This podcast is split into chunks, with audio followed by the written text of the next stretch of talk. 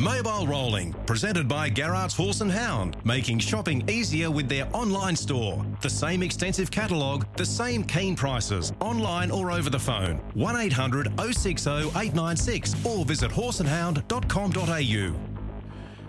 Chris, as I say good morning to you officially, uh, we've talked about Magnificent Storm in WA for a long time now, and he goes around at Gloucester on Saturday night and likely to start very, very short and probably a procession. Magnificent Storm, is that right?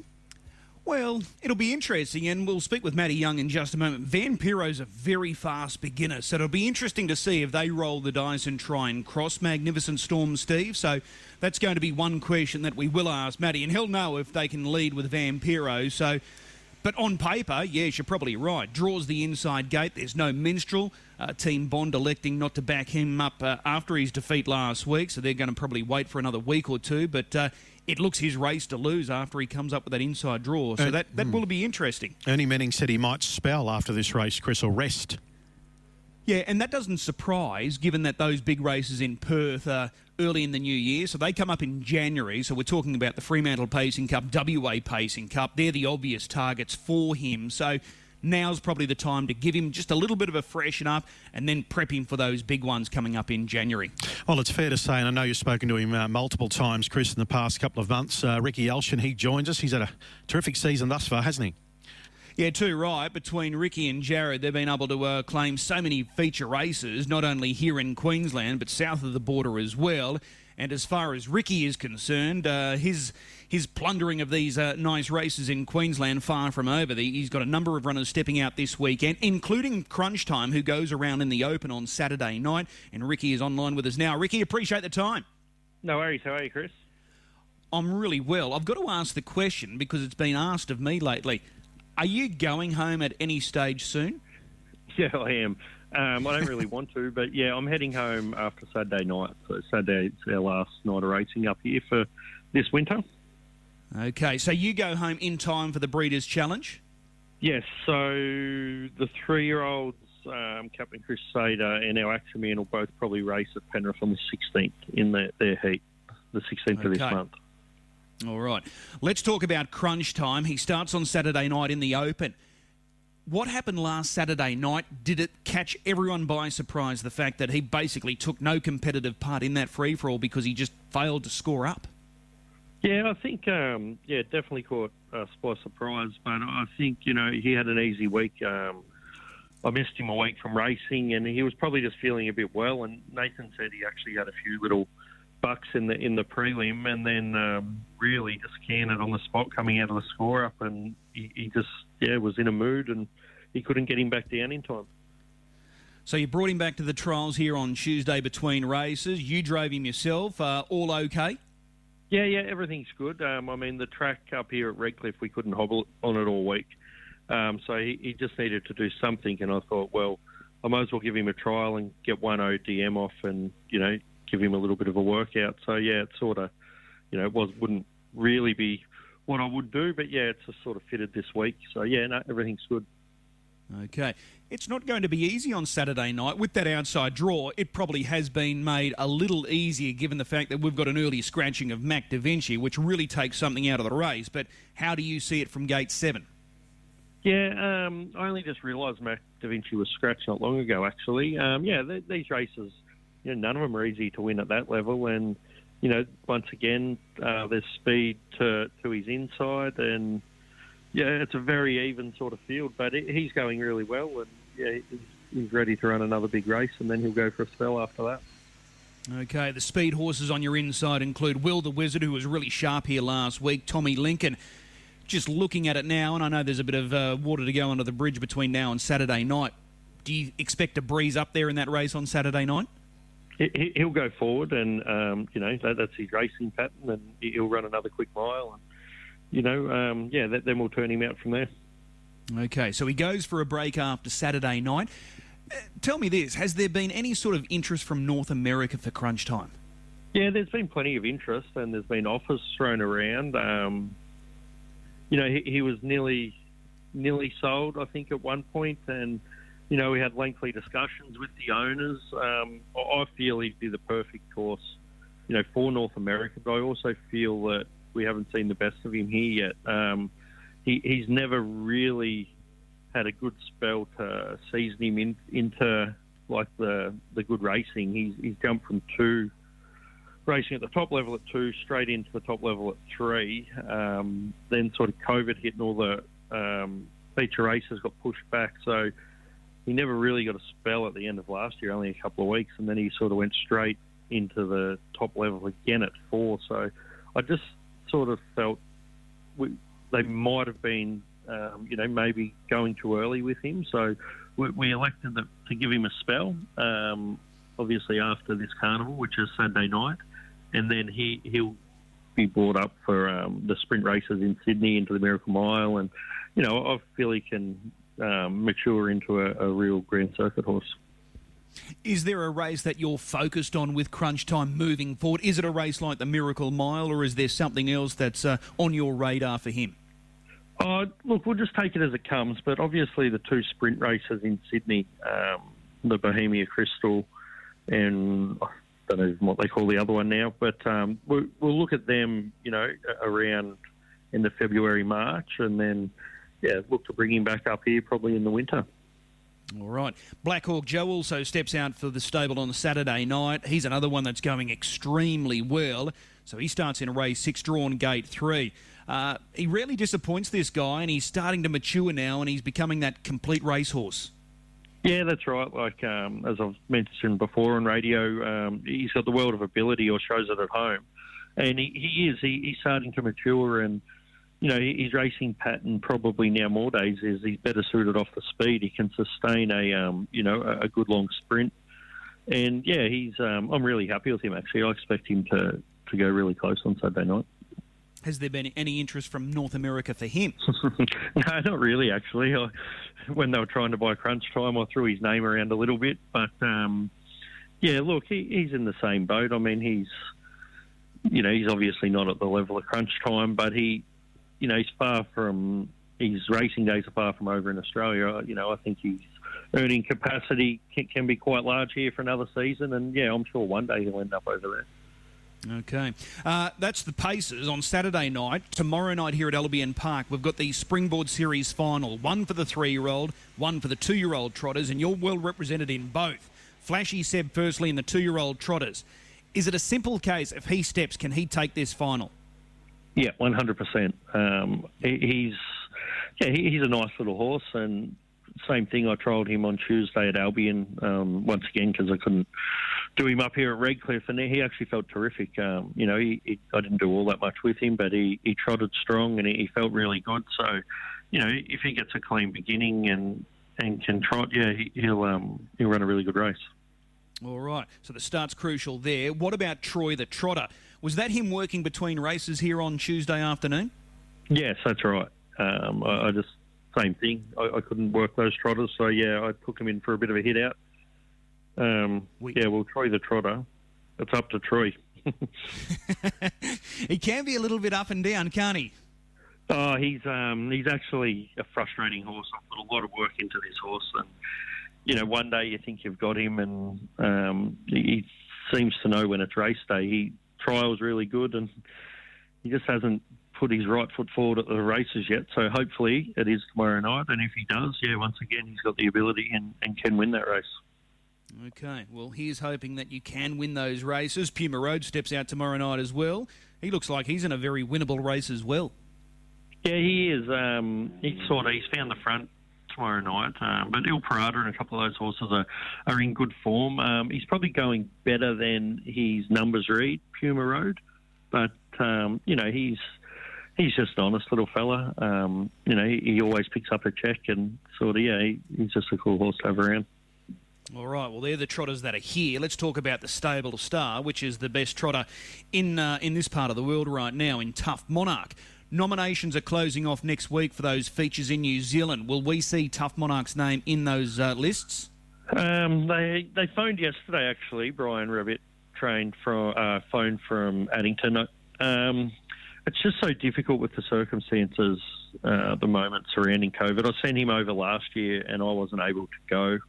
Um, so at this stage, look, you, you, probably won't see him there just because I really can't you know, see me being able to fight in New Zealand from New South Wales um, anytime soon. So yeah, we'll, we'll probably uh, bypass New Zealand this year with Tough Monarch. I think. Disappointing for New Zealand fans, but completely understandable, surely. Oh yeah, for sure. And yeah. you know, I um, you know, yeah, it's disappointing not just for you know that race, but for you know all their races over there. Where it's just going to be so hard for the Australian horses to get there. And uh, you know, when when you've got top quality horses, um, it's hard to just send them away and not be with them. Like everyone tries their best and everyone does a good job, but it's never the same if you're not there. That, that's the way I found it last year, anyway. Yeah. When do we see him next? Then, Tough Monarch. Uh, look, he just had a. Yeah, he was actually beaten a short price favourite um, his last start, but I wasn't actually disappointed in him. In him, I was probably getting greedy. I just wanted to get him over the half a million, where I probably should have gave him a couple of easy, easy weeks. So he's having them now. He had a bit of vet work done, and um, Rick phoned this morning and said he's back on, on his game and he's bucking around his paddock. So yeah, he'll. His biggest aim will be, um, I think it's October the 26th, the trot race at Melton, which I think is the Knight Pistol, Group One down there. All right. Well, we look forward to seeing him back in action uh, in the near future. Tough Monarch. Uh, good luck across the weekend uh, with all those runners that you've got starting tomorrow night and Saturday night. And just on the fact that you go home uh, this weekend, is there a chance that you could be based here permanently in the future? Uh, look, I I do enjoy it up here, and I, I do. I don't know whether it's a near future, but yeah, possibly one day. I mean, I would love to maybe set a stable up here and, and rotate horses around for, you know, um, at least six months of the year or not really have a date on it. But I, I wanted to try and start it last year. And once again, um, you know, COVID just made it so hard to rotate staff. That was the biggest thing. Um, you know, finding staff's not easy, and finding good staff to, to run a satellite stable. Um, you know, you, you need good stable, uh, good staff in two states, and yeah, it's just a bit difficult to do it under the circumstances at the moment. But yeah, definitely an option that we we could have a team up here permanently at some point. Okay, understandable. How was the fishing yesterday? Uh, pretty good. It might, hopefully, it's good again today. What'd you catch? you don't really want to know. I caught nothing. Where did you go? Can I ask?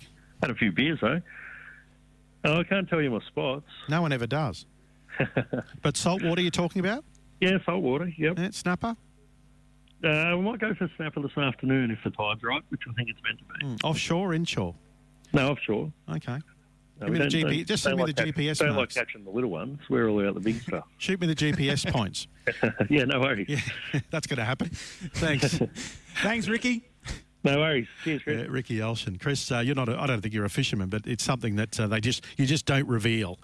If you see guys cleaning fish or whatever, and you say, "Oh, where did you get those?" They say, "Oh, somewhere out there." And they just wave their arm around, somewhere out there. They never, you, yeah. you never tell anybody. Of course, you're not going to tell anybody because you tell no, someone there'll be fifty thousand boats there next week. So, Brittany Graham's actually in studio with us. How are you this morning, Brittany? Really good, thanks, Steve. Yeah, of course. Um, we just. I bet talked... you Brittany doesn't go fishing. Do you go fishing? No. I went fishing at Hamilton Island on my last holiday. Any joy? Does that count? Yeah. Uh, yeah, some very small ones that I had to throw back Dad said, so they mustn't have been much chop at all, but that's okay. It's all about the fun, yeah, isn't it? That's right. I saw your dad out in the boat up there. Yeah, yeah. No, he, he he's a keen fisherman. Whenever he can get away, he tries. So yeah.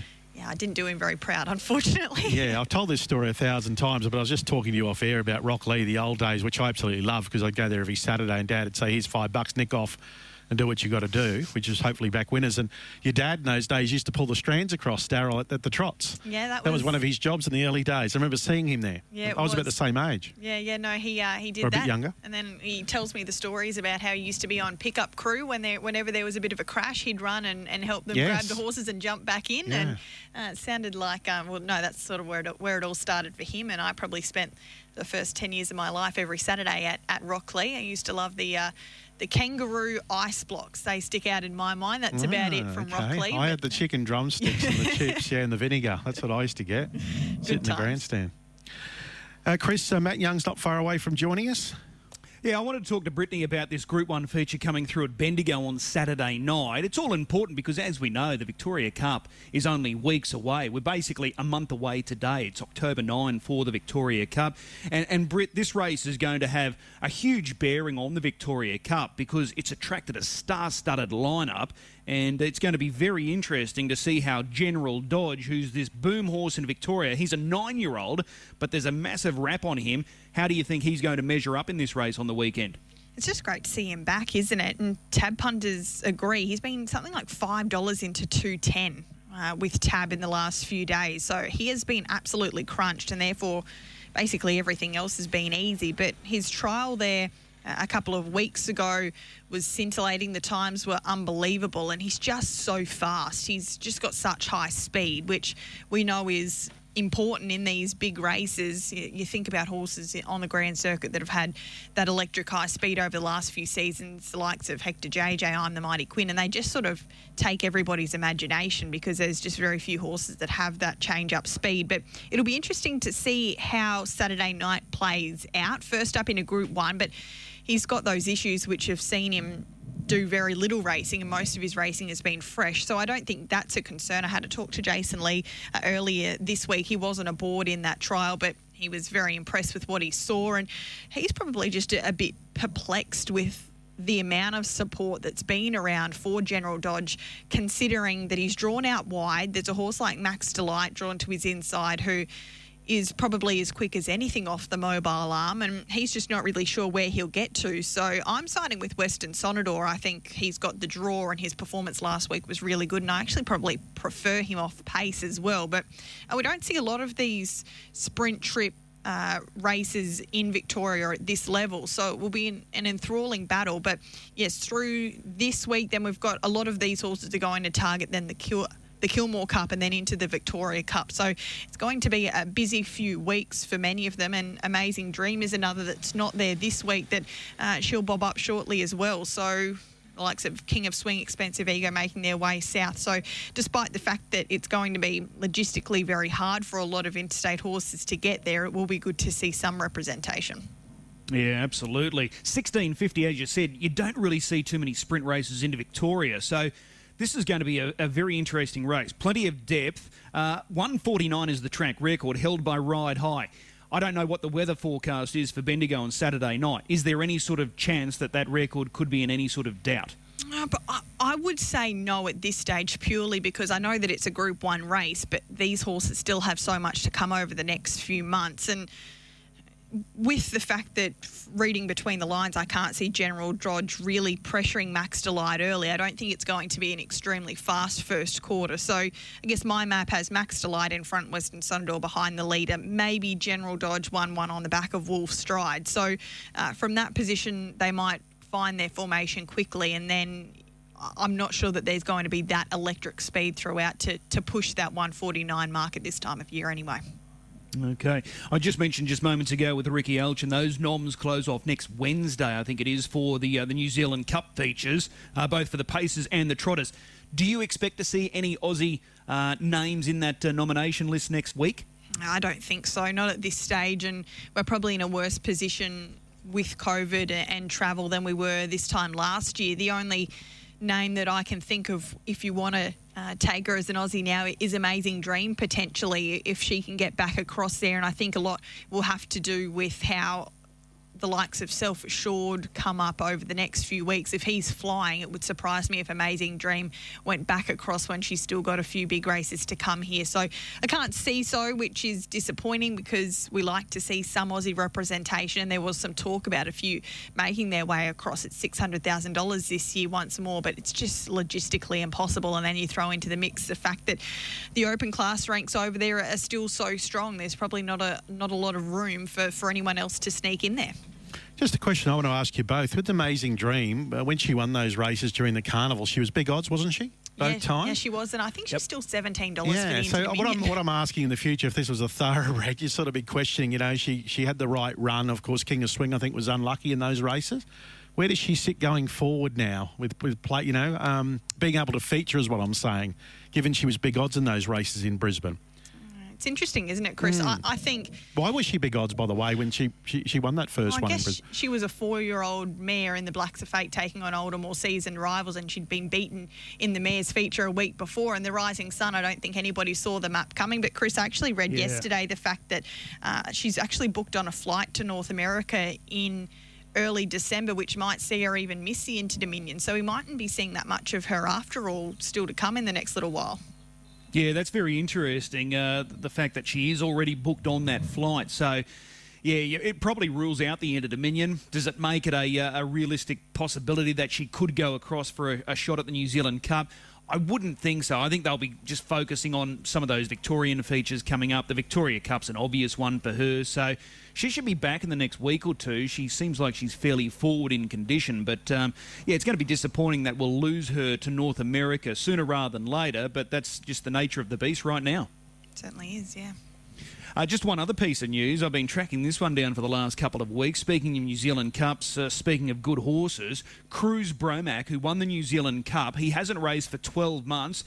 Last I checked, he was he was retired. He's he, moved from Victoria to New South Wales is at his co-owner's property, Peter O'Shea. I had a good chat with Peter O'Shea during the week. He's back in work. Cruz Bromac is back in work. No set plans, and they haven't forced the issue with Cruz Bromac as yet.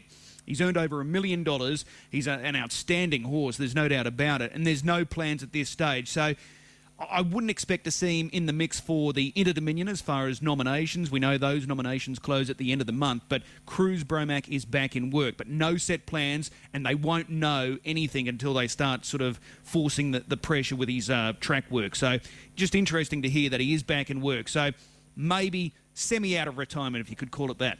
Oh, well, certainly wouldn't knock back having a horse of his calibre back in the, the free for all ranks, would we? So no, that's it. That's certainly exciting news. Mm. As as you said, I, I, thought he'd sort of run his last race, but um, he's more than talented, and when he's at his best, well, that New Zealand Cup win is proof of that, isn't it? Brittany, do you think yeah, King of Swing's the best horse in the country at the moment?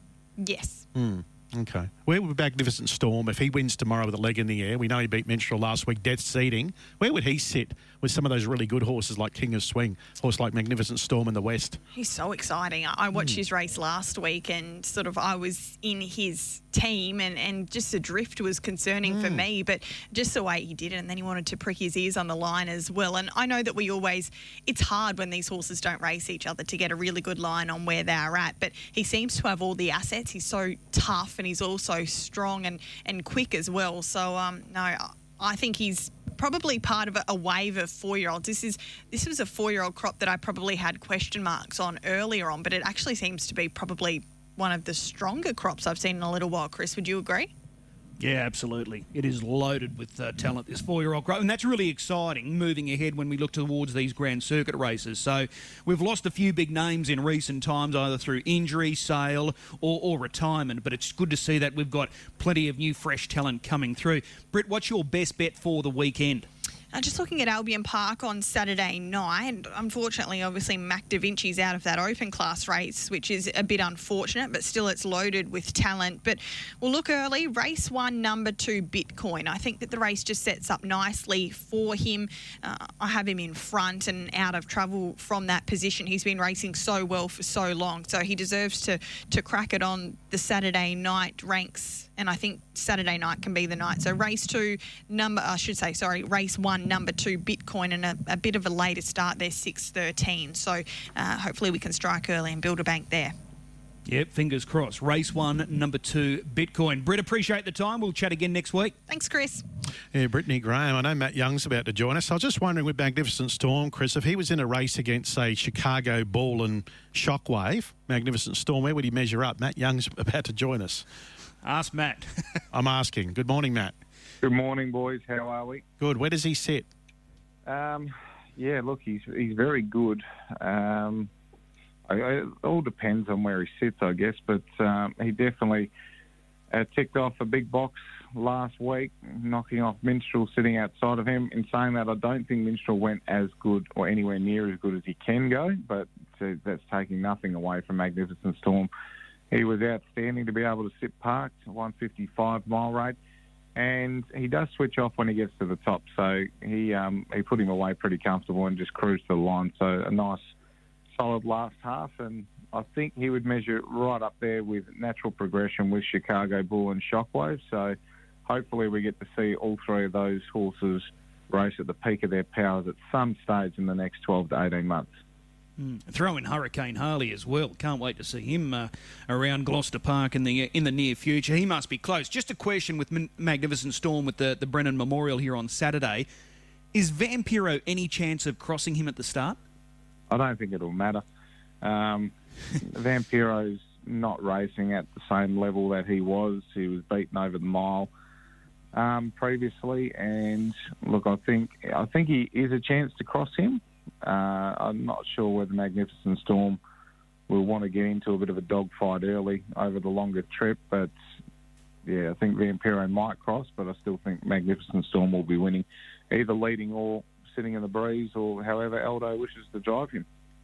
Okay, what is your best bet for Gloucester Park Saturday night? Saturday night, yes. Race seven, number 12, Walsh for Nathan Turvey's had the one run for the stable, pulled quite hard outside the leader in a race at Bunbury. They went 156 and change and battled on to run a very good second, just beaten by the stablemate, the White Rabbit, who was well driven to victory on that occasion. Comes to town off of that run, showing uh, any amount of toughness. I think uh, the field suits really nicely that they could settle, and Emily will be popping around to the breeze. It's quoted as $11 online. Uh, if you get anywhere near that, I think that is absolute bargain shopping. I think it is a really good bet. Race 7, number 12, Walsh, Nathan Turvey Stable flying, Emily Suvaljko flying. I don't think you can go wrong with Walsh in the 7th. Okay, I like the confidence. Race 7, number 12, Walsh, our best bet. Matt, as always, appreciate the time. Enjoy the weekend. Looking forward to chatting again next week. Cheers, boys.